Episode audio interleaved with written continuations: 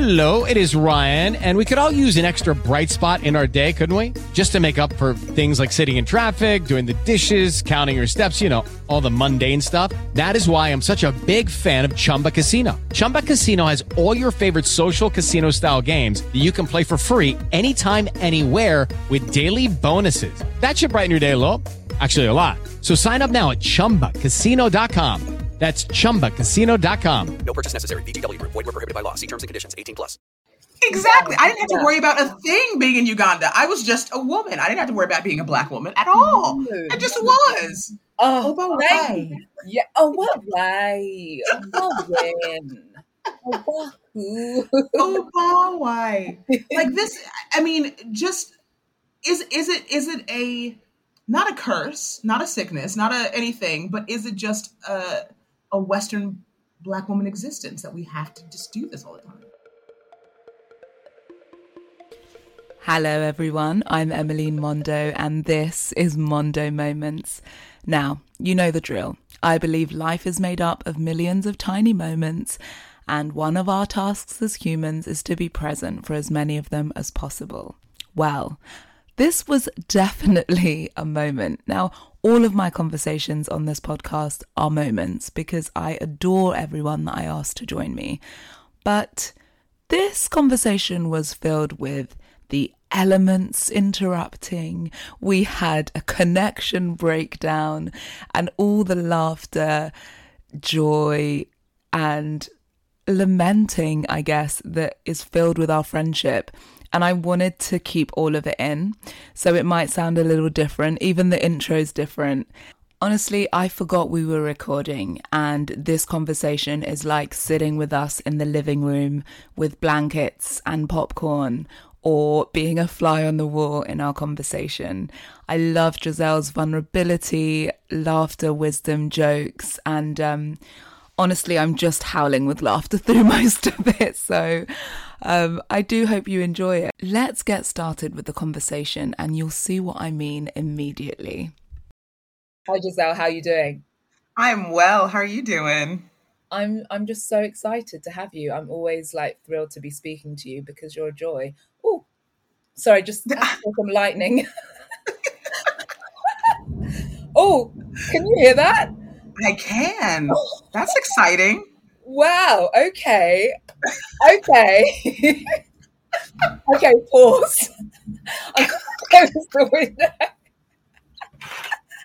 Well, get ready for the train that's about to come by, barreling by the house very soon. So we're Wow. But also, like the ancestors are in the room. That was come on. That was a lot of energy. Okay, so I'm just gonna I'm sorry, how crazy was that thunder? and I think that lightning was an indication of things to come. Let me tell you a little bit about Giselle LeBlue Gant. She is an actress from New York City. She graduated from the Southern Methodist University with a BFA in theatre and the Royal Central School of Speech and Drama with an MFA in classical theatre. Giselle recently finished her one woman show, The Year of the Rooster Monk, which had a run in London. And she's also recently appeared on Christmas Hotel, which is on Lifetime Network. She has also been a host on BET on the series Black to Life and the SHIT. She's also been nominated for a Daytime Emmy for her role in the web series Anacostia. Giselle is a teacher, dreamer, creator, innovator. She's also my friend. Let's get into the conversation. Thank you so much for joining me, Giselle. We had a momentary interruption there of thunder and lightning, but that's cool. Tell me, how are you doing today? You're in LA, right? Uh, no, I'm in the Bay Area. Uh-huh. Um, but uh, I am doing very well. It's a beautiful, cold day. Randomly, it's cold in California. It's stupid. How, but how- um, like what? Co- London cold, or what do you mean by cold? Because I know those those California colds aren't always like.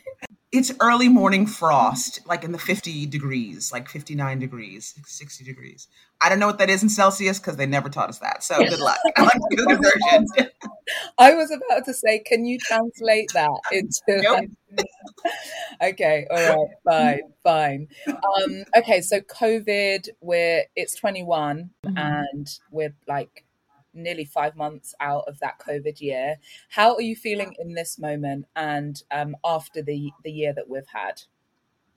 Um, I was optimistic at the beginning of COVID. I thought that everything was just gonna work out for the better. Like we're all gonna have a spiritual awakening. like literally, everyone's just gonna emerge from COVID like dancing, like at the end of the Wiz. Like I really thought that we were gonna sing Brand New Day in the middle of Times Square. And then um yeah, then like life started to happen for me. And a lot of things happened to really shift my perspective. I thought my perspective was already shifted. I thought I was open and ready to receive. And no. and so when life started to happen and all of these things, you know, I moved from New York, my home. Mm. Uh, you know, I fell sick, like, you know, death in the family of my grandmother. There was so much happening. yeah. And then I really had to have a spiritual awakening and a shift.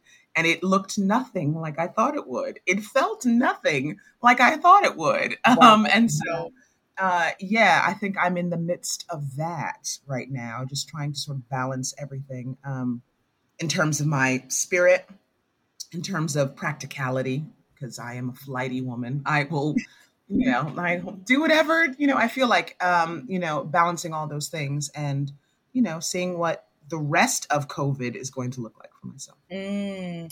Well, I think that spiritual awakenings are interesting because they have been almost romanticized in sometimes romanticized by a wellness community of, you know, sunshine, happiness, peace, and love, when actually the real work of spiritual awakening is confronting fears, it's shadow work, it's stepping into that which you have unconsciously ran away from.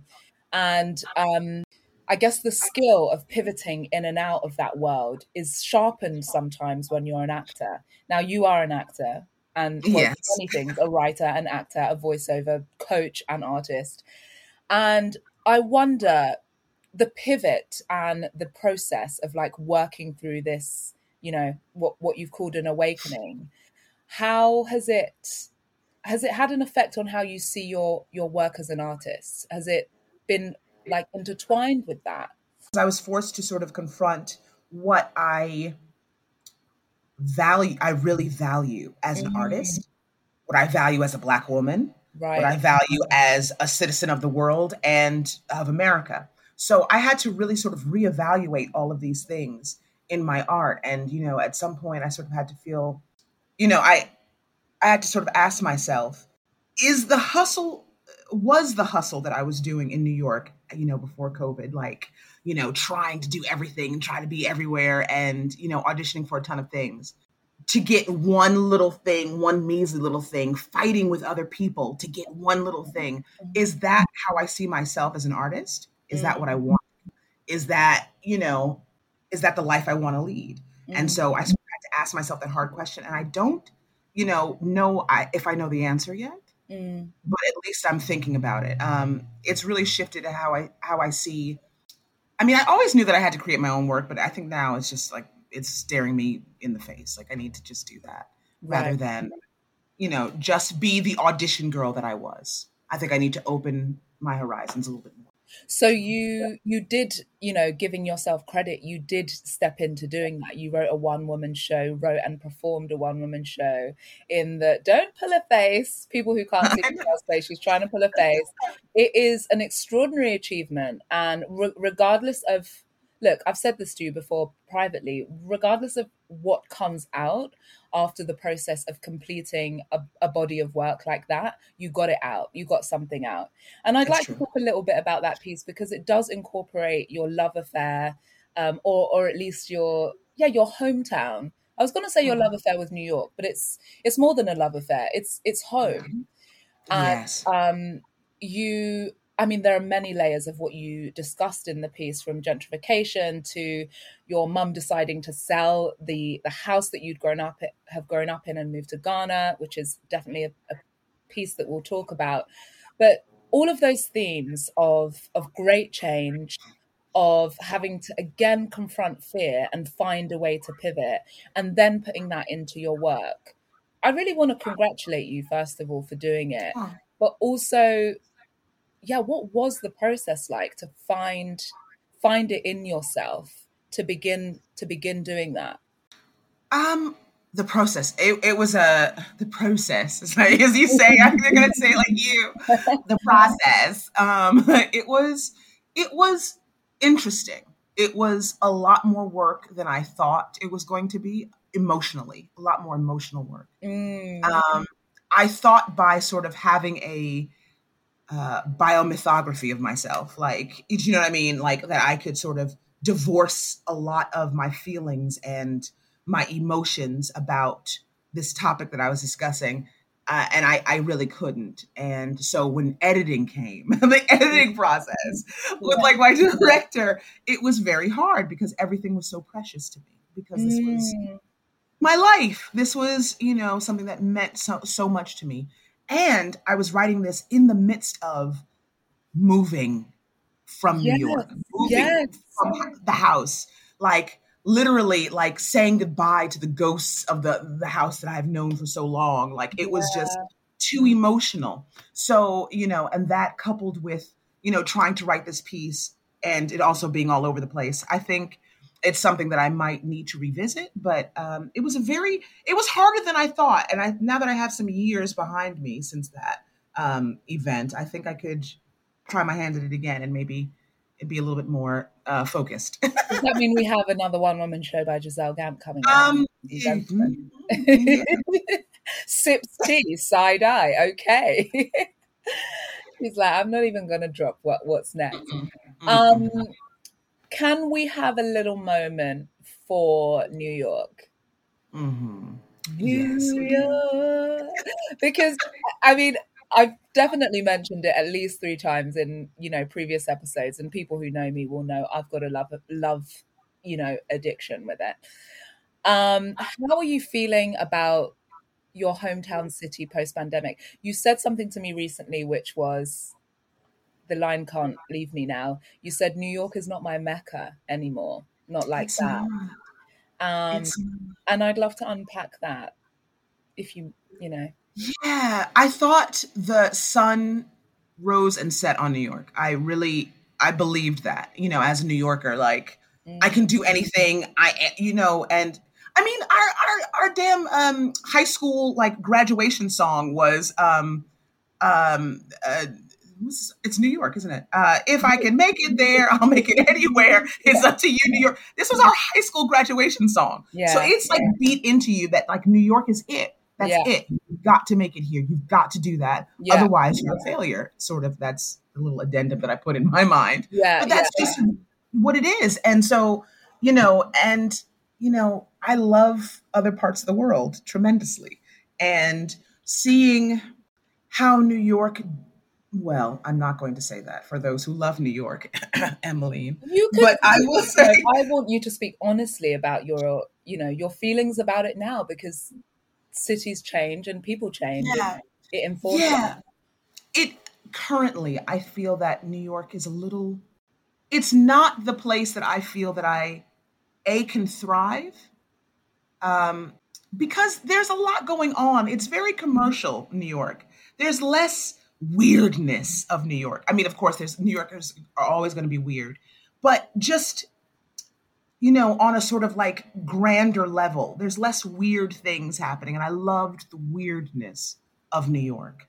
I loved the fact that you can go to little hole in the walls, and they are true hole in the walls, started by mom and pops who, you know what I mean, who have like, I mean, like Jaffa Cafe was one of my favorite places to go in New York. Mm, The, the decor was absolutely disgusting. I mean, it was, it was leopard, a thousand different variations of leopard. yeah yeah Like, Do you know what I mean? The couches, the art was just a mess, and it was the coolest place in New York to me. And like think places like that closing down. Do you know what I mean? Being replaced by banks or, you know, a whole bunch of cool, I say in quotes, places that are trying so hard and not actually cool. like things like that. And and New York has sort of lost its luster for me in that. And also, you know, just being able to support yourself as a regular Joe Schmo human being in New York has grown harder and Mm. harder and harder. and a lot more people are leaving who are just regular folks, not so much artists, not so much, you know, people who have a shot at making millions of dollars, Mm. but, you know, just regular folks. And, you know, that's what made New York for me. And so there's a mass exodus of all those people. And, you know, I, I, I don't blame them. And I sort of, I have joined them. Yeah, you get it. I hear Yeah. you. And you know, gentrification and cities changing, it's something that will always happen. And I Yeah. think in certain periods of time, people are able to come together and push back against systems and establishments. And I think that one of the cities that has suffered the most with capitalism, like on a rampant rise, because it is this heartbeat of like so much, you know, of Wall Street, of money and power, is New York. And I think, you know, we've seen in the past the way artists have pushed back and fought and managed to keep a little bit. But where I'd agree with you is the pause, the COVID like global pause, as I like to call it, made you ask, like, how am I living and how is this serving me? And, you know, I can't deny, even though I still plan to be there, I can't deny that the mentality that I had when I was younger, when I thought I could survive there, I didn't mind too much if I had um, a sailor kitchen that was non not in use because I was like, I'll be out anyway.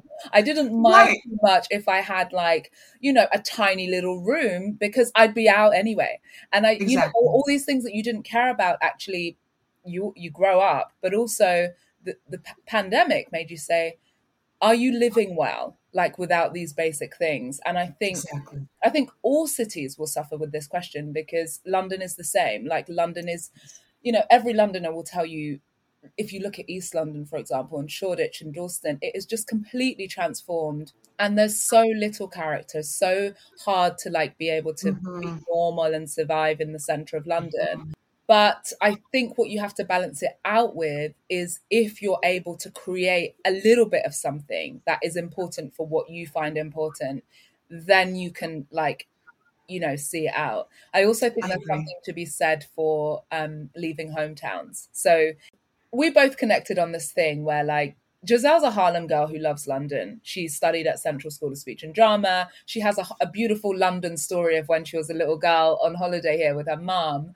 And she was like, This is my place, I'm going to live here. And she's endeavored and made a way to be here on several occasions. And the flip reverses for me um, in, in towards New York and London. So I think that we are women who like to move, as you said.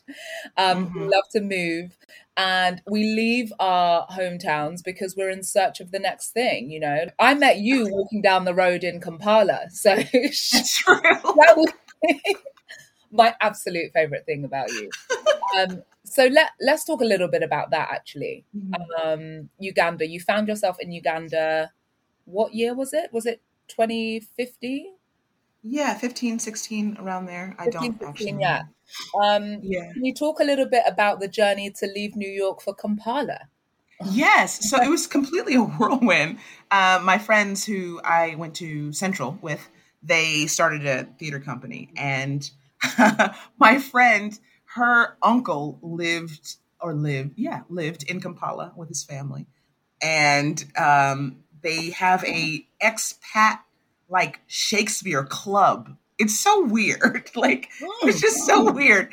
But they they did like little random Shakespeare plays with all the expats from like England who just want to get together and like try their hand at like Shakespeare. It was so weird. And so she, because she's a director, she decided she was like, you know what, I want to do something in Kampala. So Giselle, we're doing um uh what was it? No. Um Beatrice and Benedict. Jesus, I can't remember the play I mean, now. I can't remember anything. This is this is killing me now. But I feel embarrassed that we don't know it. Hold on. I'm embarrassed too, but part of my sickness is my memory. So I'm not gonna I'm gonna just give that pass that off to Benedict. Much ado. Much Ado. We all know this. Anyway, they were doing Much Ado.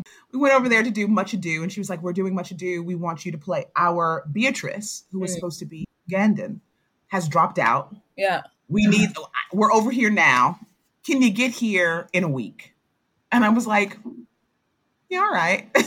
like I just was gifted some money like a week before, and I was like, Right. Yeah, I can get a ticket. I can do that. Yeah, yeah, I yeah. was, I closing week, and we did the show, and then I fell in love with Kampala and Uganda, and just sort of stayed another six months. I know. Six. I love it. As um, an African American woman, is has that trip or that thought of going to any country in Africa been on your mind? Had it been on your mind and your heart that you wanted to do it? Because also, I think I'm familiar of a lot of African Americans who want to, but have um, misconceptions or fears about making the trip to the continent. Right. What was your initial feeling, or maybe there's something in your upbringing that meant that you didn't even think twice about it? That's that's what it was. Um, so both my parents are Afrophiles. They have been to the continent a thousand times, um, but not never east. Yeah, my dad has been back and forth to Nigeria. He's had a thousand jobs like I had. Like he was selling diamonds at one point in Nigeria. He was a campaign manager for some dude, like running for you know prime minister. It was it was just a lot. Yeah. So my family has been like everywhere, and so just the idea of going to the continent was nothing, you know. And the first time I ever went was my dad was shooting a movie in Rwanda, and I went there with him. Wow. Um, I turned twenty one, I think. wow. Yeah, because I got drunk on the on the plane ride over because I could. I got really drunk because I was 21. So um yeah, so you know, being on the continent just seemed like second home to me. right. Doesn't matter where it was, second home, you know. So, you know, yeah i mean that's a blessing that your parents had already had began making that journey and so you were well informed in it i was always really curious about what yeah just about the ease of being there because i'd been traveling back to uganda for some time and i'd not met the only americans i'd met were expats um and they they were white expats i mean you were too but they were white is what i'm trying to say wait, what? Oh, I was like, I thought you said I was white too. I was like, don't, no no no don't call me a Mzungu. You- don't you do it. no way. Technically, you know, it's funny because expats, a friend said to me at the time when I was going back to UG and, and he was like, Yeah, my parents, I don't know why um why when in conversation with white people they they say immigrants. My parents are expats, both his parents are doctors. And he was like, you know, they're expats here, but why do we use expats for white people who move to the continent, but you know, educated Africans who move to Europe are called immigrants. Oh, girl, we know why. Stop I was, uh, yeah, well, we do We know. why, So, um, but yeah, he he put it like that, and I was like, yeah. So technically, you were an expat in UG Yes, in a way. yes, I am. I know, I know, I know, Um, I know. And I was um, using it to my full advantage. You were you were rocking it, and I really miss Uganda. What do you miss most about it?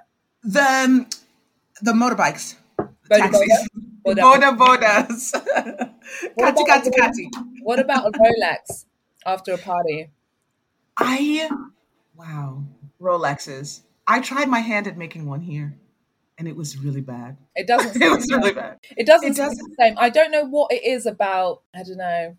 I think you've got to be like existing in that sort of like heat and that kind of ease for it to feel all right. And and going down to the market like in uh, Gaba, Yeah. and like getting a whole fish, Oh, fresh And- fish. yes, and cassava and kachumbali, and then having a Nile special. That is what I miss the most. Hey, When are we going back, Em? My God. get me back. Well, actually, you you've got a trip coming up, haven't you? hmm Ghana and Tanzania, and it's Oh, TZ is on now, honey. You just dropped that to me now. TZ is Oh. on. Okay. That- Wait, so that obviously means Zanzibar is on. Absolutely. I'm saying a week in Zanzi. And Emmeline, we must discuss property. Oh yeah. So I'm literally looking at a lot of property in Ghana when I go because I just need to own some land. But I have I, I've known this guy for a while, but he is um, in Tanzania. He is a uh, real estate guy, and he is telling me and showing me all the properties for sale in Zanzibar for Why are you just no? I- This I is don't a post. This is a post pod breakdown, babe. we must You know on Zanzibar. on this I am. I know. So this is why I believe in getting a gaggle of friends together and Yeah. buying or doing something with property somewhere else. Yeah. So you all can have a summer home. Yeah. You can like time share it with each other. Yeah. We must do that. I think as a people, Must As a people, it's essential. A place to be, a place to breathe. I think this is so important. So we'll Yes. continue this after after the podcast because I, I want to break break this down, figure it out.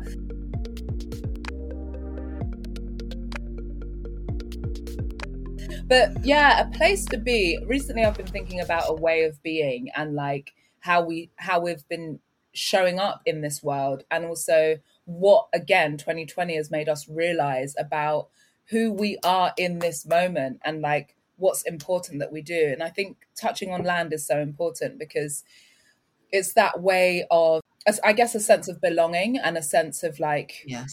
taking off a fight. And I know, obviously, you've grown up in Harlem and you know America inside out. Is there something about 2020 that just made you think enough is enough? Hence, this property. I mean, yeah, this property. i mean i've always been threatening to leave You. America. I've for always some years, for some years. for some years. I've always been threatening. But I think now is just sort of like it's really apparent to me because I also, you know, in the very near future, I want to start a family. And so where do I want to start a family? Yeah, That's also a very, you know, prominent question in my head. So yeah, I gotta, do you know what I mean? And I know it, uh, it's not going to be here. I don't want it here. Um, do you know what I mean? I just, I there there is something about America right now that doesn't appeal to me, and it's governmental, and just care of the people. And I, I'm I'm sure I, it's going to be I'm going to be hard pressed to find, you know, any country Yeah. on this map where they care about their people enough. Right. Do you know what I mean? Right. But I just know for me, this ain't it. But you know, again, it might just be the wanderer in me who wants to try to find something better somewhere else. It could be. Yeah, I mean, what do you think about? I often hear people, particularly in the UK, um, speak about how terrible, I'm using air quotes, America is at the moment. And then I say to them, name me another place in the Western world where you can name over five African American women and over 10 African American women in positions of power across industry and who are really leading a conversation that's inclusive. And I think America feels hot at the moment because it is because we are in the middle of a global like great change. But my response to that is always name me another place. Like even even countries on the continent in in mm. the where women are in positions not just of power but are really influencing change in the way that they're doing in america and i Well, I mean, I, I think I would push back on our Western ideals and our Western way of looking at other countries and the news that we get. Because personally, you're right. I don't know because I'm not exposed to those places. Do you, do you know what I mean? I'm sure in South Africa, I could. There are 50, 11,000. But do I know them? yeah you're right actually Right. I don't know them. Do you know what I mean? Um, Tanzania just uh, had their first female president. I mean, you know, she's probably going to pack her cabinet with a lot of stuff. But do we know them as Westerners? No, because that's over there. That's Africa. It's not over here. It's not. Do you know what I mean? It, what we think. I don't know. I think it's very. We have to sort of decolonize uh, our news and our minds about what we know. Do you know what I mean? I love. I feel I, like I think that's a, yeah. Thank you for saying that because I remember hearing a news story that in Madagascar, um, the the current leader tried to put forward um, a cure, a natural cure that he had discovered for for COVID, and it was like simmer down with that. But what are the numbers and rates of COVID in Madagascar? They're so low.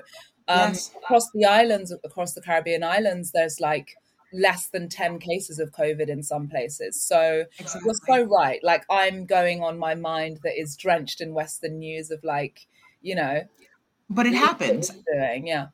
Yeah, I mean, I'm even looking at the news uh, today and seeing how Western new- uh, American news, I will say American news, Yeah. is covering uh, Israel and Palestine.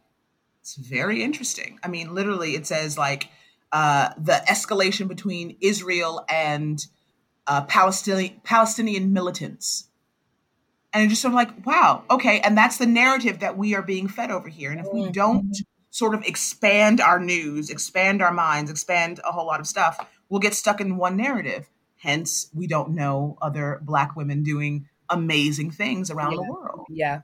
Because one thing we do know for sure is that Black women will continue to rise wherever you place them. So, so actually, we just not know lotus flowers. On it. Yeah, yeah, great food for thought. Um, well, I definitely look forward to our holiday home in Zanzibar that everyone's going to be calling. Absolutely. it's going to be overlooking the water. It's going to be amazing. You touched on a point that I think about as well, it, which is like family and um, definitely feeling that even though I I'll probably be in the States in the near future, I don't think I'd raise no, I know that I won't be raising my children there. So um yeah, it's an interesting thing to yeah thing to consider. Yeah, and you know, I'm thinking about like a lot of you know, I'm thinking about like minute things like childbirth.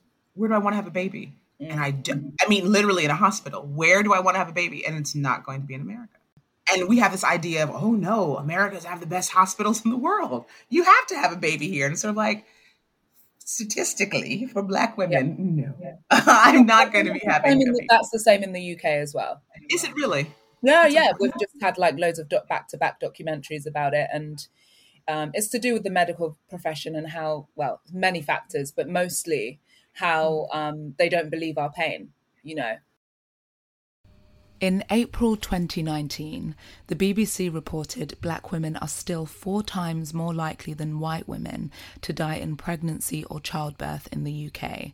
And in the US, the rate of pregnancy related deaths among black women is three to four times higher than among white women.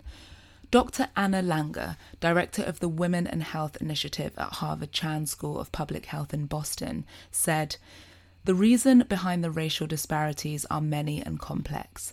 Lack of access and poor quality care are leading factors, particularly among women at lower socioeconomic levels.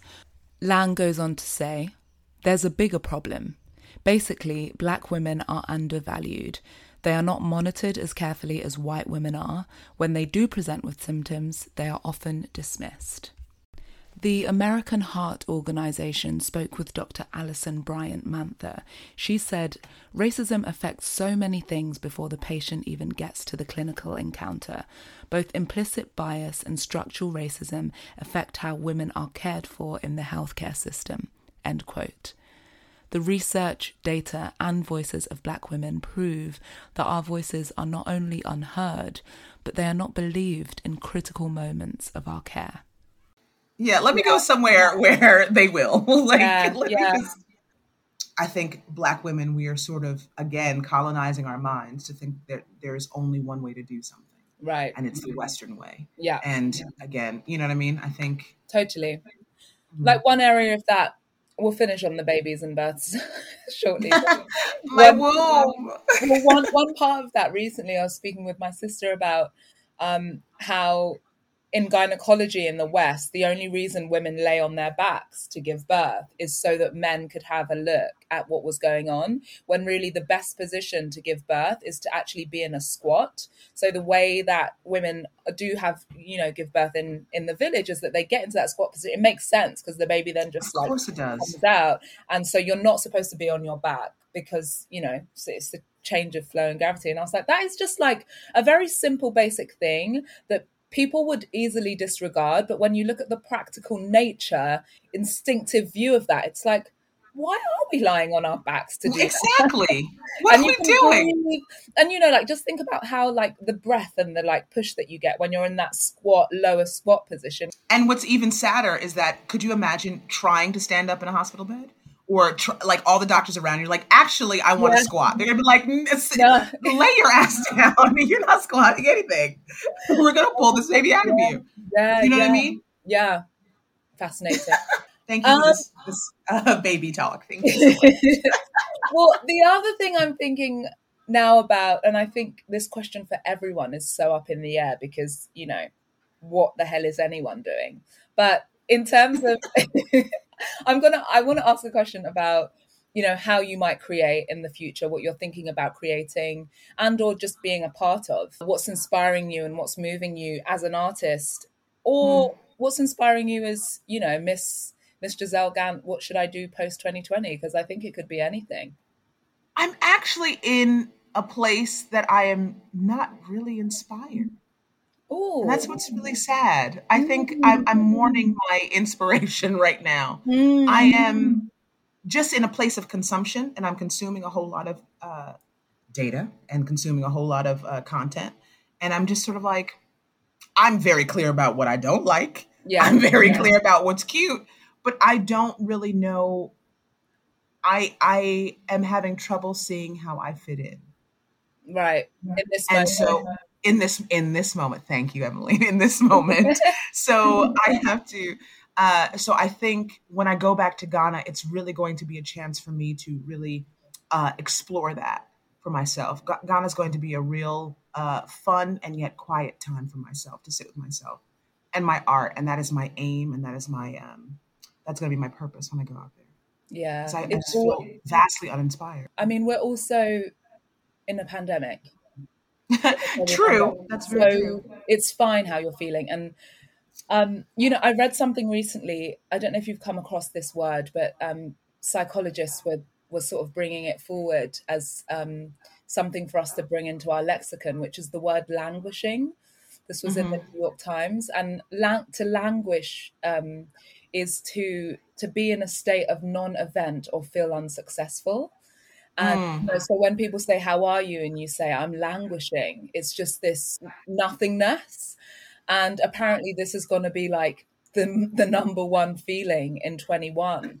And I was like, I'm going to learn that word because, yes, thank you. because it's like, lang- yeah, even I like saying it, languishing. Um, I guess I'm just bringing it forward to say it's it's fine to feel uninspired at the moment because we're moving out of something. And as you said at the beginning of the pod, you've gone from a move, you know, lost your grandma, like had news about your health that you're now working through. And it's like there's so much information to process. Yes. But I think what being an artist as well, and an artist in a competitive sort of field, as sort of just, you know, acting is, you also feel behind the eight ball. You also feel uh, that there are other people creating. They're getting so much done. People are doing so much. They're they're actually getting rich in this time. What am I doing? I'm not doing anything. I'm sitting here like with a bottle. I literally have a bottle of wine on my desk and like just just just looking out the window. What am I doing? What am I doing? And I'm not producing. And this feeling of that I'm not producing. I'm not producing. So ergo, I'm not viable. And I'm not. Do you know what I mean? I'm not. And, and what can we just name the system that makes you feel that if you're not producing or viable, you're not valuable? Ah, What- capitalism. Absolutely. What's that system we're trying to break down? Yes, Um, this was a teachable moment by Emily Mondo. You know, yeah. I mean, we all do it. We're all there. Yeah. I think Yeah. Yeah, I think one thing everyone will say is that it's everyone's had that feeling of like, oh my gosh, they're doing so much, they're being so productive, they're getting this, this, this, and that done. And I think it's just it's waves and it's process and it's about it's about compassion, right? Being finding a way to be kinder to ourselves um, as much as we can. I think both you and I've have learned that we have to be in in that way, especially Yeah. in the industry. oh, Well, in the film and television industry, which we're both like, am I even in? it? Am I even in it? Am I still considered an actor? I mean, like- let's unpack this because it's um, it's awkward and like sweet and like hopeful. no, look, I Okay. I think I said this to you again off the record. Like to me, you're you're an artist and always an actor. And the lesson for me in 2020 was remembering, remembering that remembering who I am actually, remembering that Yeah. by nature I'm a storyteller. By nature you are a storyteller. And that's a part of our calling that's actually non negotiable and actually not up for debate. Like we can debate how successful we are, we can debate whether we're true. doing it or not, we can debate whether it's good or not, but we're storytellers. That's true. So That's let's round that off nicely. Okay, thank you so much. All right, yes, we are storytellers. We are, but it's a very real like struggle, fear, and challenge to feel like one, to feel worthy when you're not actually doing it. hmm How do you feel about the process of acceptance in that? Are you are you getting any better at it? Am I getting better at it? No. I think I think because I'm just generally just hard on myself. I'm not uh, I'm not getting any better at it, but I think I know that in this present moment right now, how I'm with myself and how horribly I talk to myself about certain things, but I also know that in the next moment I have the ability to change that.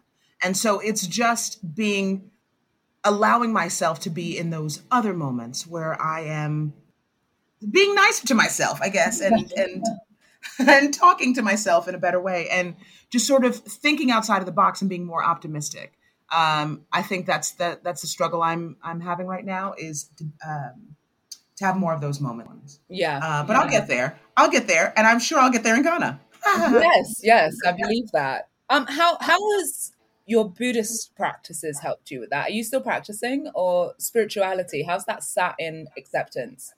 I think because I was born Buddhist and grew up Buddhist, the way I think about things are very Buddhist. Now, the practice of it, I'm lazy. So I'm not, I mean, my practice has gone to the wayside. Yeah. But the thinking and the thought processes and um, the tenets of Buddhism are always there in the back of my mind. Yeah. For example, the ability, what I just said, the Yeah. ability to change moment to moment. Yeah. That's very Buddhist. Yeah. And that's just inherent in me. Now, whether I actually get up in the morning and do and chant, no. I mean, I'm just Mm-hmm. lazy.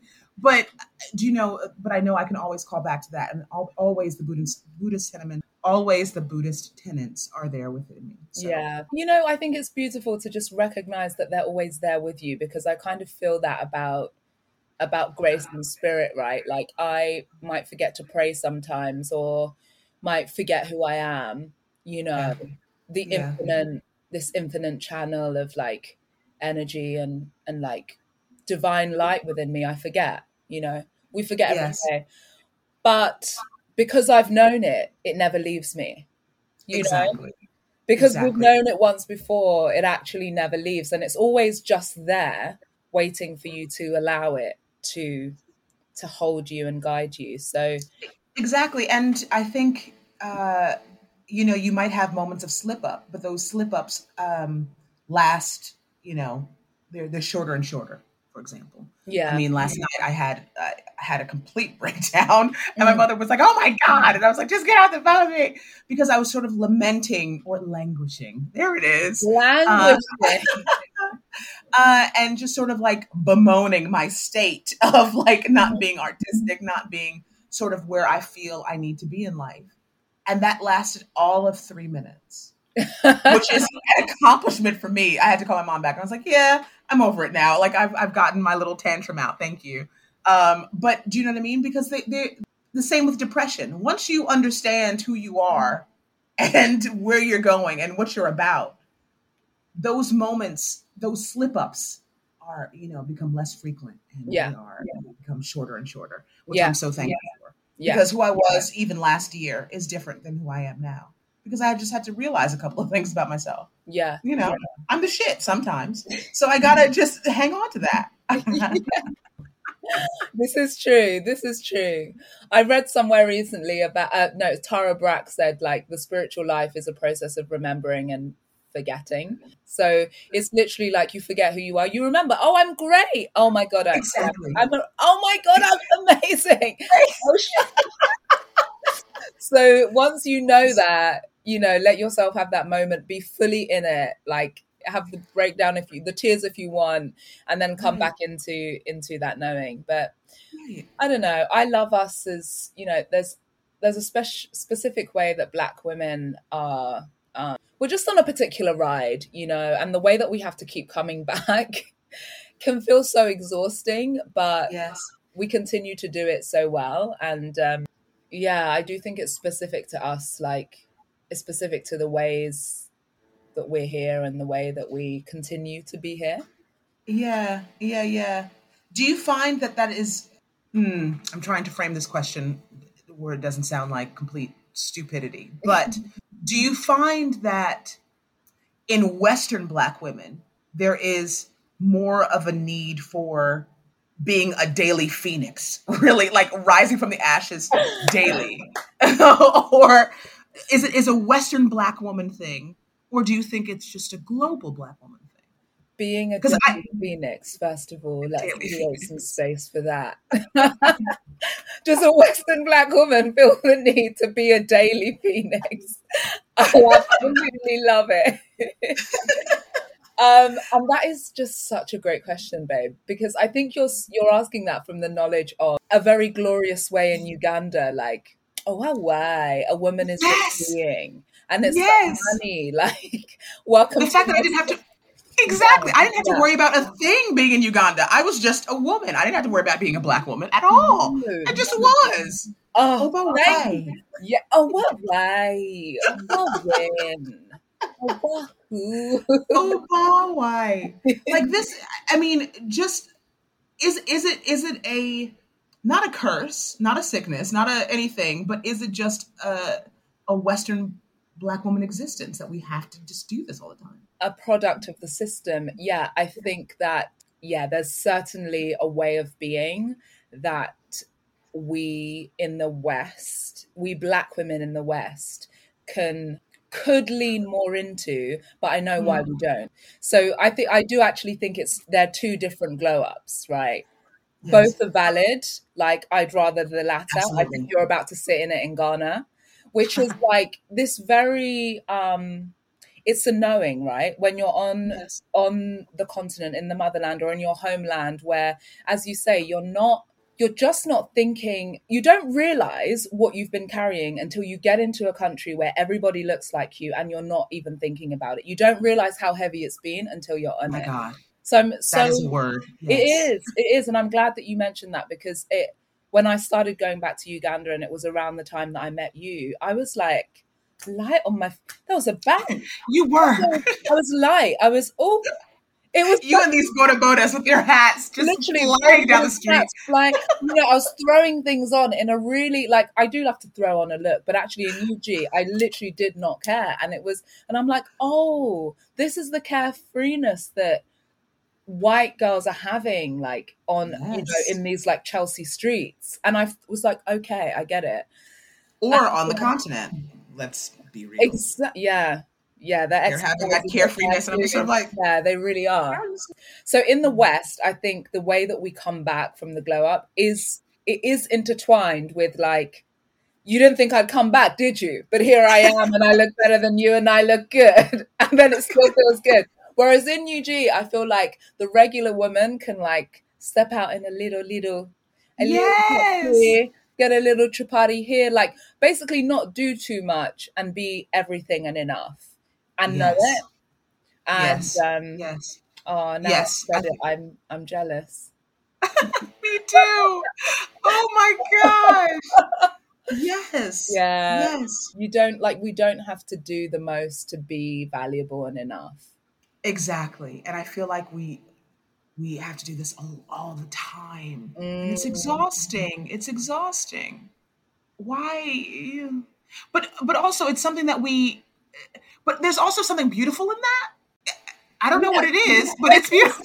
Like, The beauty, the beauty is that we achieve the glow.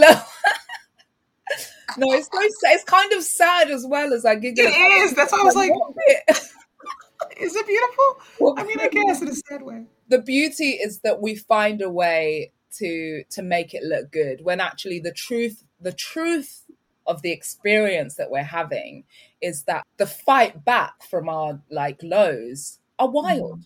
i mean it's otherworldly Yes. like who's getting like who's getting coming back from these points these minuses all the bank accounts minus minus. Where's my next job? Don't know don't know where's my partner? I don't know i don't know it's a no it's a no it's a no. Then suddenly you're like honey i'm everyone. The phoenix, honey, literal ashes. like how did you like How did you do that? yeah how do you do it? How did you do it? And I think we have to sort of pat ourselves on the back because every single black woman who lives in the West does this. And so we are kind of brilliant for that. yeah I think yeah yeah uh, my friend had to remind me the other day. He was like, Giselle, I don't know how you do it, but you always bounce back from something. Like, and I'm just like, oh yeah, I do. like, it was just, yeah. But the shit is exhausting. yeah it's like standing. It's being on a trampoline all day, every day, Yeah, for the whole yeah. of your life. Like that's exhausting. and we don't You're even gonna look realize good afterwards. it's funny because i think that of you i always think wow like you always bounce back but i remember someone saying to me as well oh you always land on your feet and i remember thinking i don't like why am i always falling like exactly. I don't- What's happening? Can I just stay on my feet, please? Can I just stay here?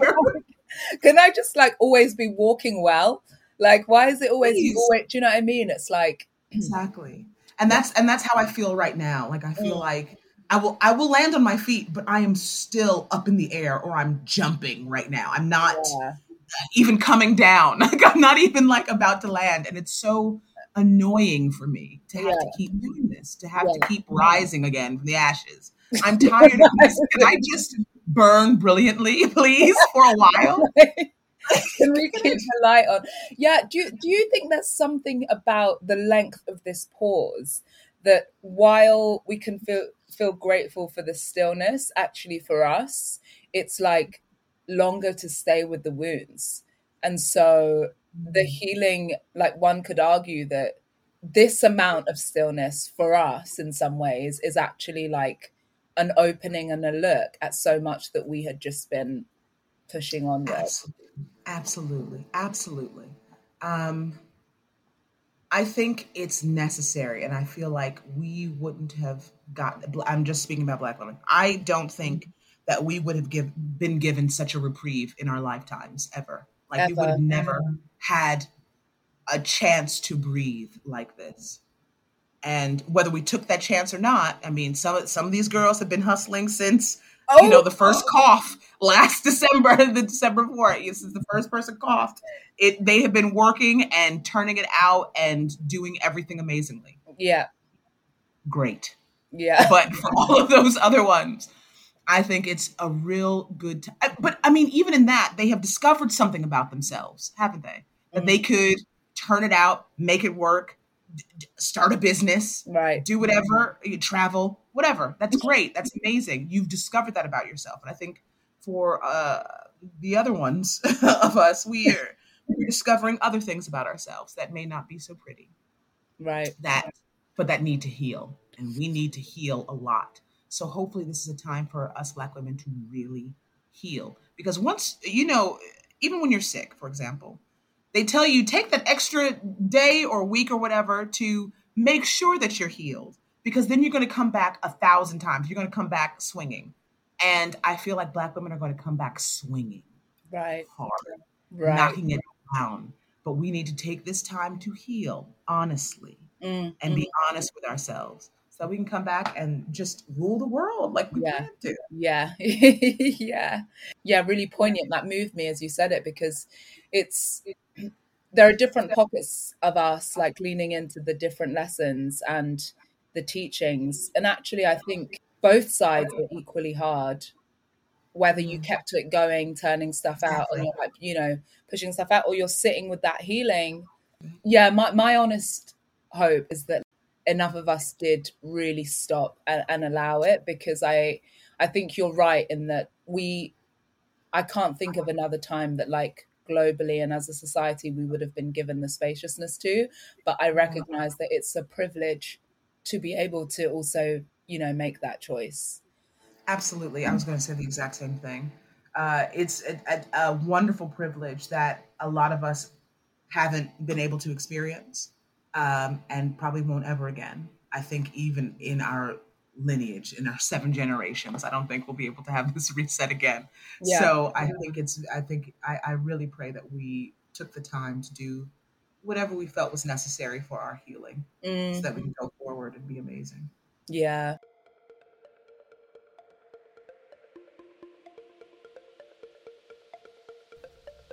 Thank you for listening to Mondo Moments. If you're enjoying these conversations, please remember to like, subscribe, and share. And you can leave comments either on my social media or on the review button on the app that you're listening to. I'd love to hear what you think. Thanks for tuning in, and we shall be having more conversations very, very soon. Bye bye.